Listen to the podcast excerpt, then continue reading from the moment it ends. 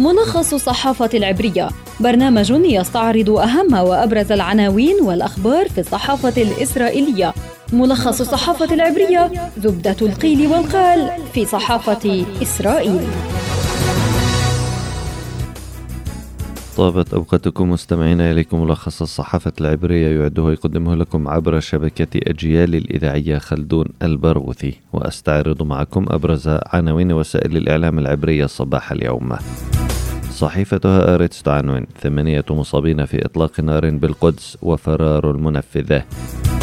أما يدعو أحرنوت فتكتب عملية إطلاق نار قرب البلدة القديمة في القدس. ثمانية مصابين بينهم حالتان خطيرتان. وتكتب يدعوت أحرنوت أيضا بين الجرحى امرأة حامل وسائح أمريكي وهما في حالة خطرة عن العملية أيضا تعنون إسرائيل هيوم إرهاب في العاصمة. سبعة جرحى في موقعي إطلاق نار واستمرار عملية البحث عن المنفذة في إسرائيل هيوم أيضا أيلة شكات تجدد قرار منع السفر للشيخ رائد صلاح.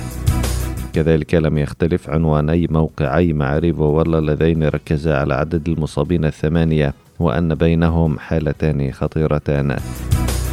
هيئة البث الإسرائيلية تكتب مصابان بحالة خطيرة في عملية إطلاق نار قرب حائط البراق. وفي القناة الثانية عشرة مسلح فتح النار على حافلة ولاذ بالفرار. أما القناة الثالثة عشرة فيبدو أن محرريها ومراسليها لا يزالون نائمين إذ كان موقع القناة حتى ساعات الصباح يخلو من أي إشارة للعملية في القدس.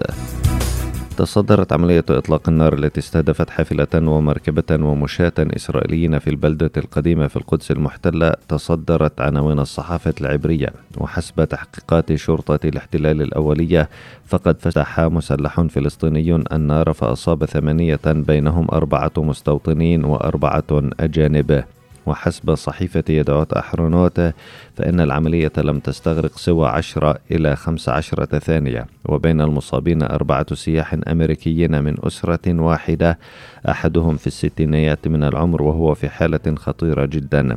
وذكر أحد أطباء قسم الطوارئ في مستشفى شعرية سيدك أن بين المستوطنين المصابين سيدة في الثلاثين من العمر فيما وصفت حالة المصابين الباقين بأنها متوسطة إلى طفيفة وفيما يتعلق بمنفذ العملية أشارت وسائل الإعلام العبرية إلى أن لدى شرطة الاحتلال تصويرا يظهر أن مطلق النار انسحب مشيا من موقع العملية القريب من باب المغاربة إلى بلدة سلوان واختفت آثاره هناك وتعرضت سلوان فجر اليوم لعملية اقتحام وحصار تخللها عمليات تفتيش في منازل المواطنين لكن لم يتم الوصول إلى مطلق النار. وتتركز عمليات التفتيش عنه على مستوى شرطة الاحتلال وقوة يمام وجهاز الشباكة فيما ذكرت صحيفتها أرت صباح اليوم أنه تم نشر العديد من الحواجز في القدس ورفع حالة التأهب في الضفة الغربية.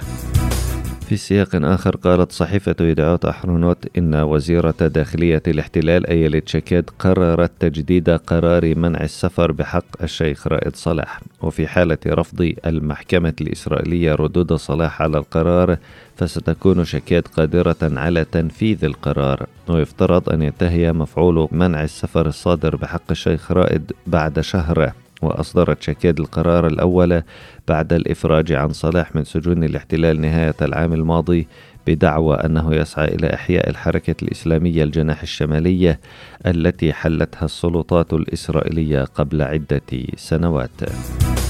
نهاية حلقتنا من ملخص الصحافة العبرية أعدها وقدمها لكم عبر شبكة أجيال الإذاعية خلدون البرغوثي تحياتي إلى اللقاء